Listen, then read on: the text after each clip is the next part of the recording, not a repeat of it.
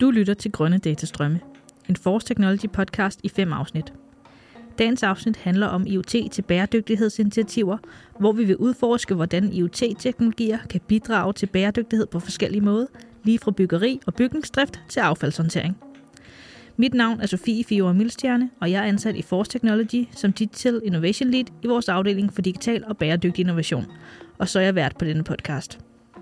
Forestil dig en by, hvor trafiklysene justerer sig i realtid baseret på trafikstrømmen for at reducere køer og emissioner. Hvor bygninger selv justerer temperaturer og lys for at spare energi. Og affaldssystemer automatisk melder, når de er fyldte, så der kan samles affald op, når det er nødvendigt, på den bedst mulige rute. Og hvor vandledninger selv kan detektere og rapportere lækager for at spare på vores dyrebare vandressourcer. Denne fremtid er ikke science fiction, men en realitet, der bliver muligt takket være Internet of Things, eller IoT, som det ofte forkortes. I dagens episode dykker vi ned i, hvordan IoT kan spille en afgørende rolle i vores jagt på en mere bæredygtig fremtid. Med mig i dagens afsnit har jeg Lise Søderberg, seniorprojektleder hos Gate 21, og Morten Wagner, Vice President for Smart Building and IoT hos Trifork. Velkommen til, og tak fordi I vil deltage.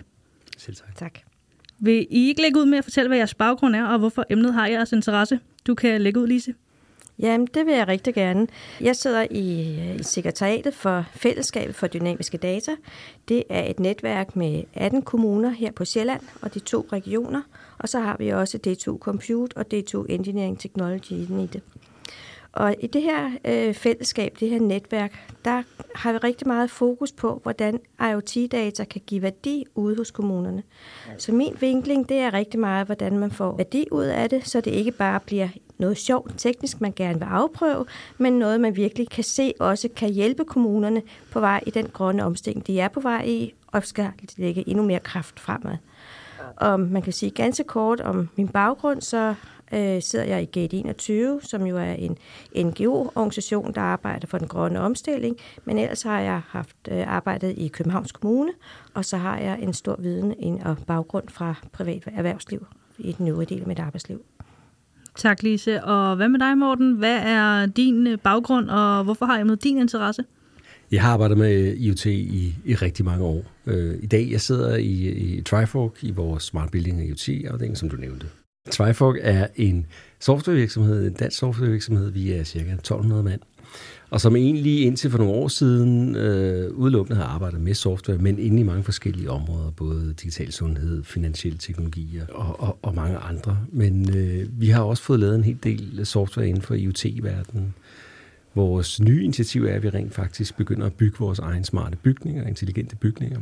Øh, så Trifork har tror jeg, et af landets største udviklingsplatforme, som også er fysiske, nemlig 3.500 kvadratmeter i Lisbjerg, vores første smarte bygning, som har fået en, øh, en helt digital infrastruktur, og i øvrigt også bygget med hensyntagen til, til bæredygtighed og miljø så, så langt hen ad vejen. Og det kunne jeg jo tale rigtig lang tid om, det skal nok lade være med. Min baggrund er, at jeg, jeg har en baggrund inden for computer science og kognitiv psykologi, øh, og så, så har jeg taget en MBA ovenpå her for nylig for og lade det mere forretning. Og så har jeg jo arbejdet, øh, jeg tror jeg, i 20-25 år med smarte dimser og dingenoler. Mm. Primært små smarte dimser og dingenoler. Derfor så er det lidt sjovt at arbejde med meget, meget store mm. smarte dimser og dingenoler, som jeg gør lige nu. Tak, Morten. IoT har jo potentialet til at transformere, hvordan vi tænker på og handler i forhold til vores bæredygtighed. Og med sensorer i bygninger, så kan vi overvåge og regulere energiforbrug og minimere spild. Og i Smart City, så kan IoT-enheder hjælpe med at styre den offentlige transport, trafik, lys, affaldshåndtering og så videre, så byerne bliver mere effektive for forurener mindre.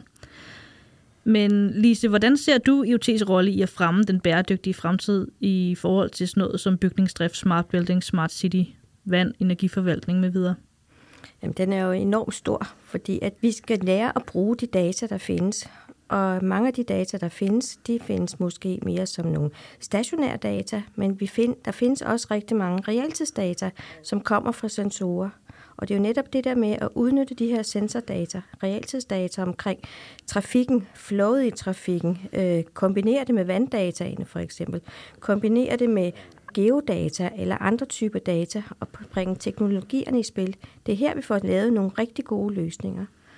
Og for mig at se, så er det, at man laver nogle bæredygtige løsninger, er også, når man kan skalere løsningerne, så man ikke skal sidde og lave den samme løsning mange, mange gange til hver eneste kommune, men at man øh, kan lave, altså bygge videre og, og forbedre og, og tænke bæredygtigheden ind den vej. Hvad tænker du i forhold til det, Morten, i forhold til de bæredygtige byer, de bæredygtige bygninger, som du især arbejder med lige nu? Jamen, jeg er grundlæggende helt enig med Lise, og øh, IoT hjælper os med rent faktisk at få nogle målepunkter, steder, hvor vi ikke har været vant til at få målepunkter. Altså det her med at lave noget dataopsamling, mm. det kan medvirke til, at vi kan lave noget ressourceoptimering, og dermed undgå spild, hvilket vi ser rigtig, rigtig meget af i, i, i alle mulige typer øh, i bygningssektoren. Der er, der er nogle opmærksomhedspunkter dog, øh, som også Lise også nævner. Der, der er mange, der laver det samme produkt eller samme projekt rigtig mange gange. Det, øh, lad os lære af hinanden mm-hmm. og mhm. få genbrugt det. Man skal også forsøge at undgå at overforbruge elektronik og sensorer. Mm. Øh, og, og batterier og andet skidt. Det vil sige, at vi skal være meget mere intelligente omkring, hvordan vores enheder i bygningerne deler data, hvordan vores forskellige systemer kan snakke sammen. Så vi er stadigvæk lidt i barndom af Building IoT eller Smart Building IoT. Der bliver lavet masser af fejltagelser i øjeblikket, men, men skal vi nå videre og få optimeret vores drift og vores bygninger, så skal det være hjælp af dataindsamling, og det er IoT, der løser det. Øh, det er jeg helt enig i, fordi jeg synes, øh, det der er vigtigt, det er jo, at vi får lært af de ting, der går galt. Og hvor gode er vi til den del der? Hvor gode er vi til at vide, om der egentlig er lavet en løsning før? Før vi egentlig går i gang med at lave en ny løsning. Så der er, det, der er noget med også en vidensdeling om, hvordan vi får, øh, hvad, hvad, var, hvad var årsagen til, at vi lykkedes med det, og få sat alle de der realtidsdata i spil. Og så er det, hvordan vi får data indsamlet dem, og hvordan får vi delt de her data, så de ikke ligger i lukkede siloer, som vi ikke kan få adgang til. Preach. Enig. det er så vigtigt. Man kan måske lige nævne, hvad hedder det, inspireret af det, der er, der er, øh, der er nemlig udpræget øh, silo-tænkning mm. i, øh, i øh, både blandt øh, det offentlige Danmark, mm. men selvfølgelig også i masser af, af virksomheder, som, som øh, hvor jeg jo øh, oplever nu, at, at man kunne bruge ressourcer meget, meget bedre, end, end det man gør. Man kan sige, selvfølgelig er vi inde i et sted, hvor et marked ligesom skal finde sin plads, og, og, og så vil der være konkurrenter, og der vil være forskellige bud på, hvordan man gør det ordentligt. Det skal der også være plads til. Noget af det, der bekymrer mig, altså, at det, jeg synes, det er fedt, at der bliver brugt, og det ser jeg også, det, hvor jeg kommer, der er mere og mere interesse blandt vores kunder i at, at lave projekter inden for det her. Det, hvor man kan være bekymret, det er alt det forskellige gear, Kina-grejer og alt muligt andet, der, der bliver spredt ud i, i bygningerne. Det kan vi, være, det kan vi optimere synes jeg. Mm. Ja. Og jeg tænker det der med, at, at hvordan får opsamlet alle de her data, måske kan EU faktisk hjælpe os lidt her. Fordi EU har jo øh, gang med at lave noget med dataspaces, sådan at virksomheder og det offentlige også skal dele de her data. Og når de data så ligger i et dataspace, så betyder det også, at virksomheden kan begynde at lave de her løsninger, uden at de selv skal grave alle dataene frem ude hos kommunen eller hos andre virksomheder. Så jeg tænker forhåbentlig kan det blive øh, en enabler for os til at komme videre den her vej, til at kunne få, få skabt nogle mere intelligente løsninger. Løsninger, der kan hjælpe os på vej mod den grønne omstilling, mod mindre ressourceforbrug, øh, hjælpe øh, kommunerne for eksempel, som jeg repræsenterer. De har ikke den kompetence og den viden til altid at, at vide, hvor man skal gå ind og gøre det. Der kan virksomheden komme hen, hvis vi bare har, de, øh, har baggrunden og, og dataene. Med IoT, så kan vi jo både styre hjemmet og bygninger med de her smarte målinger, der giver præcis information om energi, vandforbrug med videre, og vi kan identificere og reducere spild, samtidig med, at vi også kan give forsyningsselskaberne mulighed for at justere deres levering baseret på de her realtidsdata. Har I nogle andre gode eksempler på, hvor at IoT-løsninger og, og hvordan de her IoT-løsninger kan hjælpe med at øh, overvåge og optimere ressourceforbruget, så vi netop får den her data?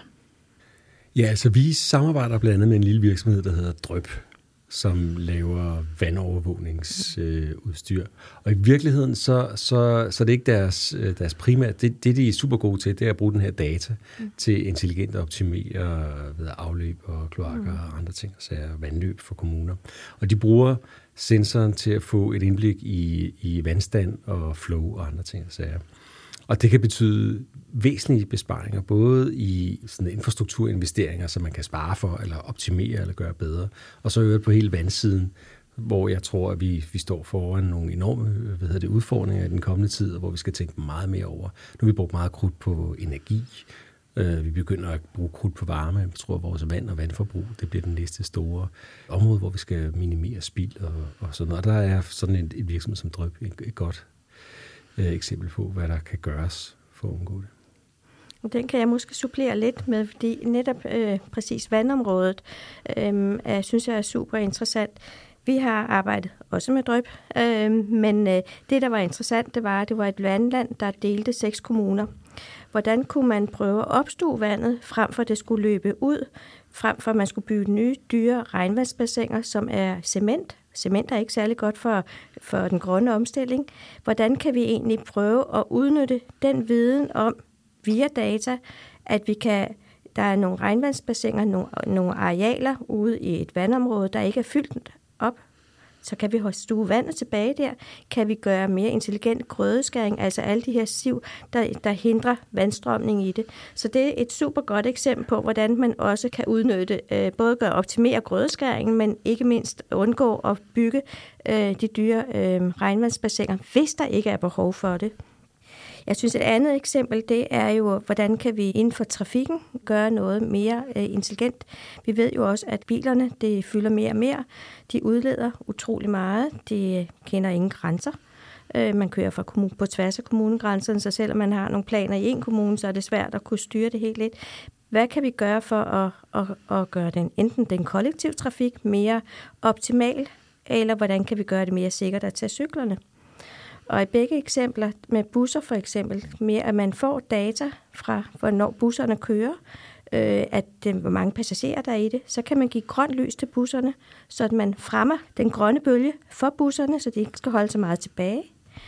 Øh, et andet eksempel er i forhold til cykler. Kan vi gøre det mere trygt at cykle, selv også på landdistrikterne? Det er jo ikke alt, der foregår i byerne, men på landdistrikterne, hvor der ikke er råd til at lægge cykelstier, hvad kan vi gøre for at få unge mennesker, ældre mennesker, til at tage cyklen og komme frem og tilbage, frem for at man skal have bil nummer tre eller nummer fire i familien?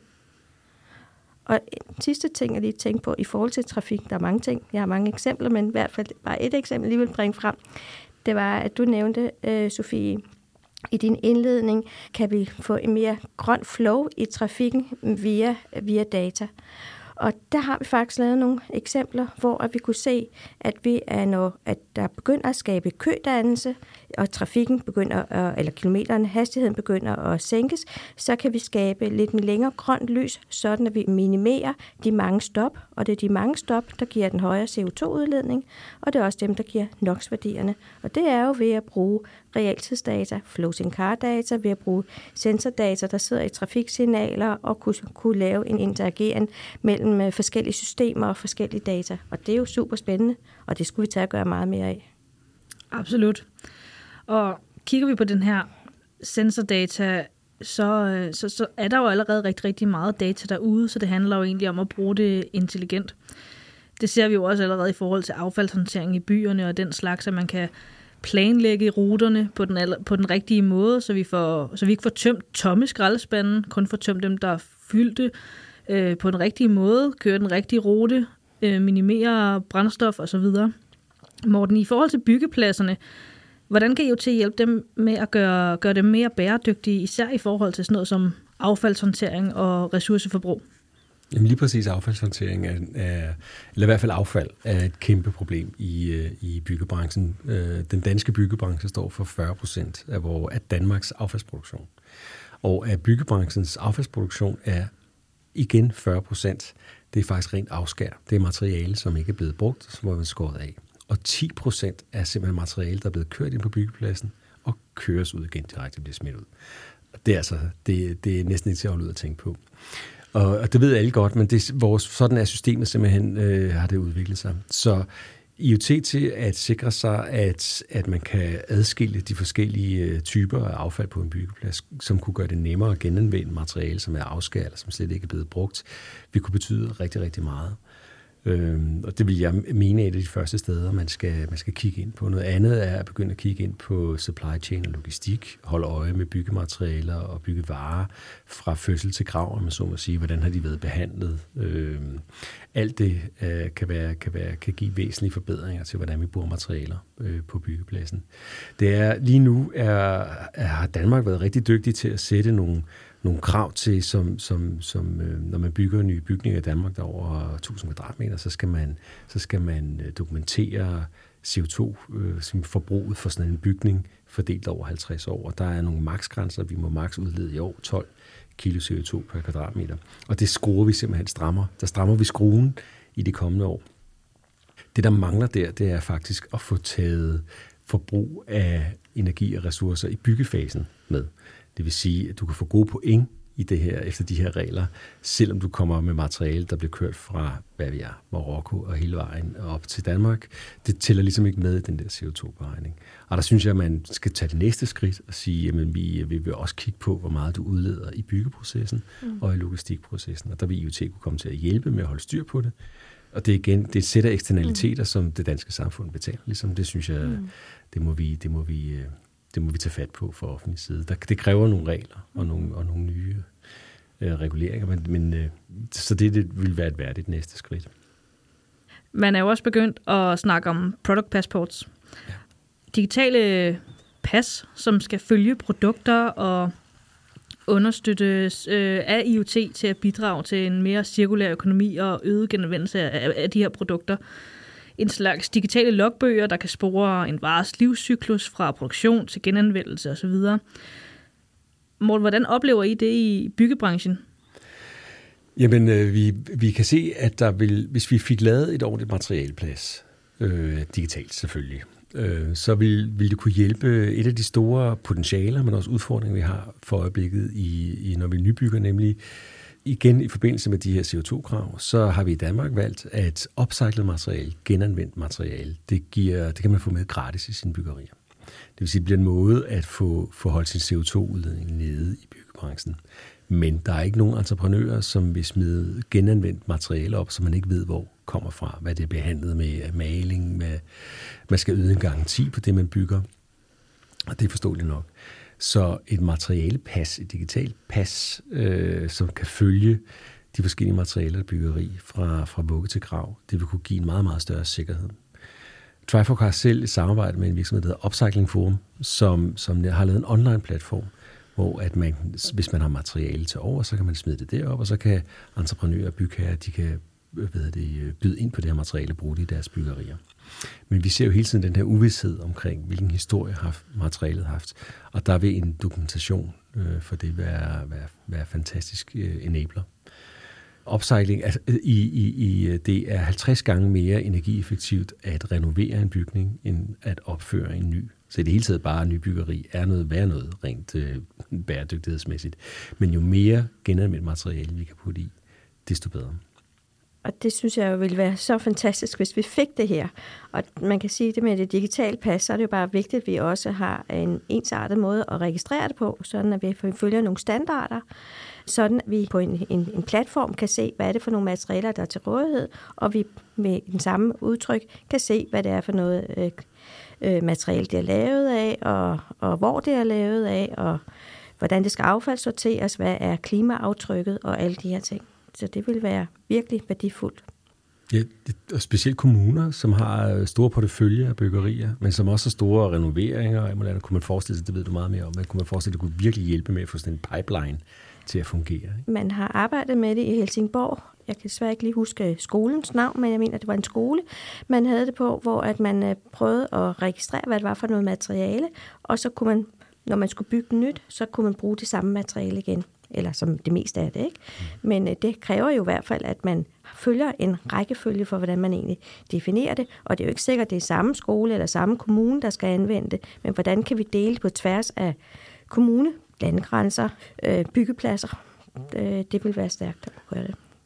Og netop det her med at kunne spore og genanvende, og Morten, du kommer ind på det der med at renovere bygninger, faktisk er øh, selvfølgelig meget mere bæredygtigt end at genopføre noget nyt. hvordan sikrer vi, at vi kan renovere bygningerne? Vi snakker meget om predictive maintenance, især i fremstillingsindustrien, hvor at øh, IoT bidrager til at forlænge levetid for udstyr og maskiner ved hjælp af sensordata, hvor man kan forudsige, hvornår udstyr kan bryde sammen og den slags. Så man kan vedligeholde sit udstyr præcis, når det er nødvendigt, og øh, forlænge øh, levetid, undgå spildressourcer, nedetid og den slags. Ser vi også det i byerne og i bygningerne? Vi ser det ikke så meget i bygningerne. Hele det her koncept omkring øh, vedligehold, Øh, og nu skal jeg, altså, der kan selvfølgelig godt være enkelte facility management virksomheder, som har, som, som har ekstraordinært meget styr på det, men normalt det man gør, det er, at man laver det her preventive maintenance. Altså man går ud og skifter ventilationsanlæg eller lamper efter en fast rytme, egentlig uafhængig af, om udstyret, om delene i bygningen virker eller ikke virker. Det, og ellers så reparerer man kun ting, der er gået i smadret. Ikke? Der er med IoT og med dataindsamling, så der er en langt bedre mulighed for at arbejde, ligesom industrien gør med, med predictive maintenance. Altså hvor man, hvor man holder øje med, hvor lang tid ting har kørt, hvad de har været ude for, og kan sætte ind før et eventuelt nedbrud øh, foregår sådan just in time. På den måde får man den mest optimale udnyttelse af sine ressourcer og alt muligt andet. Det, som selvfølgelig vil være allerlækkerst, det vil være udstyr, som selv kunne hjælpe med at fortælle, hvordan det skal behandles og, og styres, sådan at man ikke behøver at reparere på det. Altså, fordi det andet, det her med, at vi hele tiden skal skifte ud og ændre ting, det er jo også et eller andet, det er jo en, det er jo en, øh, det er en følge af, at vi får designet vores produkter lidt forkert. Men det er nok på en længere basis. Lige, bare predictive maintenance, det vil, det vil gøre en, en, en kæmpe forskel også inden for facility management.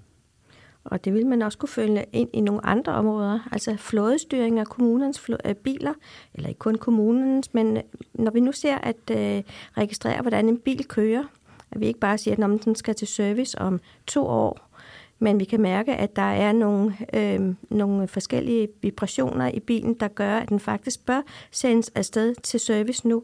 Så kan vi være predictive, altså være forudseende og prøve at sikre, at den ikke får et, måske bliver det endnu dyrere at få repareret den, hvis den får lov til at køre indtil de to år. Så der, jeg tror, der er rigtig mange områder, hvor vi kan begynde at tænke ind på, på den måde at bruge det tankesæt. Så sådan helt generelt, så indbyder og tilbyder IoT jo enorme muligheder for at indsamle data, øh, som kan bruges intelligent. Vi udnytter på ingen måde hele potentialet nu, men, men forhåbentlig kommer vi tættere og tættere på hver eneste dag. Så vi kan forbedre vores nøjagtighed og vores gennemsigtighed i vores bæredygtighedsrapportering og i vores brug af, af forskellige ressourcer. Der er nogle udfordringer i forhold til sådan noget som datasikkerhed og hvordan data indsamles og bruges etisk og ansvarligt og den slags. Lise, hvordan ser du de her udfordringer og potentialer ved at indsamle og bruge data fra IoT-enheder til at understøtte bæredygtighedsrapportering? Jamen, jeg tror, øh, jeg ser, at der er nogle store muligheder i det, øh, men jeg ser også nogle udfordringer i det. Jeg kan se nogle udfordringer i forhold til dataetiske del, fordi vi kommer lige pludselig meget tæt på borgeren. Nu er det ikke kun et spørgsmål om GDPR, men der kan være nogle andre ting, hvor vi kan track tilbage, hvor borgeren bevæger sig, eller hvor meget øh, borgeren forbruger den enkelte, hvor vi ikke skal dele de her data. Så der er virkelig et opmærksomhedspunkt her. Jeg ser sådan set også nogle andre udfordringer, som måske ikke lige har noget med selve bæredygtighedsrapporteringen øh, at gøre, men nogle udfordringer, som handler lidt om den digitale modenhed. Hvor, hvor moden er man egentlig til at gøre brug af alle de her realtidsdata, der kommer ind, og som kan berige os, og som kan give så stort potentiale der, der ser jeg, at modenheden er ikke stor alle steder. Vi skal have den forankret op for ledelserne også, så de egentlig kan bruge øh, nogle ressourcer på at få udnyttet værdien af det. Og så ser jeg et andet problem, der hedder den digitale infrastruktur. Hvordan er det, vi får, får formidlet de her forskellige data? Vi snakkede tidligere om, hvordan kan vi opbevare dem, så vi undgår silotankegangen. Men et er, at en sensor sender nogle data via en øh, LoRaWAN eller en anden transmissionsform. Hvor er det, vi dataene ryger hen? Hvor er det, vi kan, skal vi gå ind og samle dem op fra hver enkelt sensor, vi har derude? Bliver et kæmpe, kæmpe arbejde. Skal vi lægge det helt over til leverandøren, og så skal vi til mange forskellige leverandører. Et kæmpe arbejde. Der er hele det her spørgsmål om, hvordan vi får samlet dataene og får skabt den digitale infrastruktur, som kan sikre, at vi så får den værdi på tværs af sensortyper og på tværs af ja, funktioner, det dækker. Der er, der er en udfordring med, at man skal huske, det, det koster jo øh, det koster, det koster penge og energi mm. og tid at samle data op. Mm. Øh, og og det, øh, det skal man selvfølgelig øh, kun, man skal kun gå i gang med projekter med velberådet hu. Dog har vi set flere gange, og det er så den anden side af den mønt, at data, vi har samlet op, uden egentlig rigtig at vide, hvad vi vil bruge det til, har haft enorm værdi.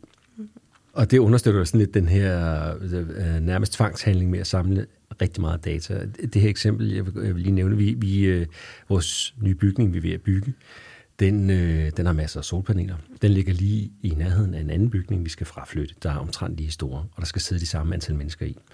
Og vi skulle sidde og finde ud af, vil vi investere i et, øh, i et batteri i den her bygning, for at kunne gemme den her solenergi, vi, øh, vi samler ind. For eksempel i løbet af weekenden, når der ikke er nogen på arbejde. Vi vil gerne optimere vores grad af selvkørenhed, altså hvor meget vi kunne bruge vores egen strøm. Og til det brugte vi faktisk to års data, som vi ikke rigtig havde vidst, hvad vi skulle bruge fra vores gamle bygning, hvor vi simpelthen kunne se, hvor meget strøm bruger vi typisk. Vi lavede faktisk vi med et samarbejde med vores data scientist og nogle AI-folk en forudsigelsesalgoritme, så vi kunne se på en given dato, hvor meget strøm regner vi med at bruge der. Og den data kunne vi bruge, dels så kan vi bruge den fremover til at finde ud af, hvor meget bliver strømtrykket på den her type bygning med den her type medarbejdere, men vi kunne også bruge den til at beregne, hvad er egentlig return on investment, både bæredygtighedsmæssigt, strømmæssigt og økonomisk, af at købe et stort dyrt batteri til at putte ned i kælderen. Konklusionen blev, at det blev, det blev for dyrt. Øh, at vi ikke kunne spare nok øh, penge, og batteri skal man også huske har jo en stor bæredygtighedsimpact. Øh, Teknologibegejstrede har en tendens til at gerne vil samle så meget data sammen mm. som overhovedet muligt. Og det er sådan nogle eksempler, vi hiver frem for at mm. argumentere for det. Mm. For, for, for mindre spillere og mindre virksomheder, så er det så er hver nyt datasæt, man samler jo en økonomisk og en, en tidsmæssig øh, udfordring. Så man skal, have, man skal finde den rigtige balance. En Spændende. Ja. Men man kan jo sige lige præcis det der med, at det, det giver facts, at det er det, der kan gøre, at man laver en adfærdsændring. Ja. Det er jo det, der skal til, men det er også, øh, når vi så snakker om, hvad er potentialerne i det, det er, at vi kan få et bedre beslutningsgrundlag, som egentlig er det, der er så utrolig vigtigt, at kommunerne, at virksomhederne, staten, man tager det på et oplyst grundlag, et reelt grundlag. Og der tænker jeg, at en af de ting, der er vigtigt, det er, at når man i hvert fald øh, sidder og arbejder med rigtig mange øh, projekter, at man også får lavet en business case, fordi det er som om, at den, den her business case, det er det, der skal rykke. Også nu snakkede jeg om den digitale modenhed før. Men hvis man ikke bare tænker, at det er de her dinge noter, der nu ligger deroppe, og det er meget sjovt, at de her teknologibegejstrede, ja, de kan blive ved med sådan nogle ting, men, men vi har jo vores drift, vi har alt det andet, der skal gøres. Men hvis man lige pludselig ser, hvad er det for en effekt, man kan få ud af det. Og der har jeg et eksempel på, at øh, i øh, Højtostrup Kommune, der har man købt øh, nogle vandsensorer ind, fordi at man får kun vandforbruget oplyst en gang om året. Det vil sige, at man kan ikke se, hvordan lækagen er. Man kan ikke se, hvordan bygger, øh, hvad vandforbruget er i de enkelte bygninger. Og det, der egentlig er interessant i det, det er, at når man så får sensoren, så får man jo realtidsdata, man kan se forbruget af det. Og den business case, de har lavet, den siger, at man kan spare 10-12 procent af vandforbruget. Det er cirka 3 millioner kroner og faktisk er det med sensorerne og opsætningen af sensorerne og minus den gevinst, der kommer, så er der en gevinst allerede det første år på en halv million, og de følgende fire år på 1,8 millioner hvert år. Altså, det er jo sådan noget ting, der skal rykke, fordi ellers siger man, ej, ja, det er fint nok med alle de der sensorer. Vi kan vente, ikke? Men her har du muligheden for at monitorere det. Jeg tror, vi skal lidt mere i den retning også. Som vi har udforsket i dagens episode, står det klart, at IoT rummer et utroligt potentiale for at forme en mere bæredygtig fremtid. Fra smarte bygninger til affaldshåndtering, fra energioptimering til genanvendelse. Mulighederne IoT-teknologi bringer til bordet er både spændende og transformative. Men som med alle teknologiske fremskridt, er det vigtigt, at vi implementerer og bruger disse værktøjer med et etisk og ansvarsfuldt fokus. Vi må stræbe efter at sikre, at teknologien ikke blot forbedrer vores livskvalitet, men også tjener den bredere vision om en bæredygtig og harmonisk verden. Tusind tak til jer, Lise og Morten, for jeres bidrag og for at gøre os endnu klogere. Og tak fordi du derude lyttede med i dag. Vi håber, du vil lytte med igen næste gang, hvor vi dykker ned i, hvordan vi kan designe vores produkter så bæredygtigt som muligt og dermed forlænge levetid og funktion.